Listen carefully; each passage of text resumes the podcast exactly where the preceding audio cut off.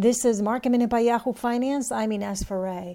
A reversal for the markets today after the Federal Reserve announced that it will buy individual corporate bonds. This sent the stock market higher. The Dow reversed its course. It had been down 762 points.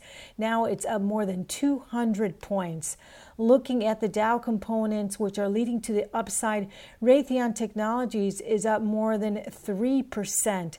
We're looking at ExxonMobil that's up 7 tenths of a percent. Financials are in the green. Big tech is in the green with Apple up more than 1.5%. Facebook is up more than 1.5%. Google, Microsoft, those are in the green as well.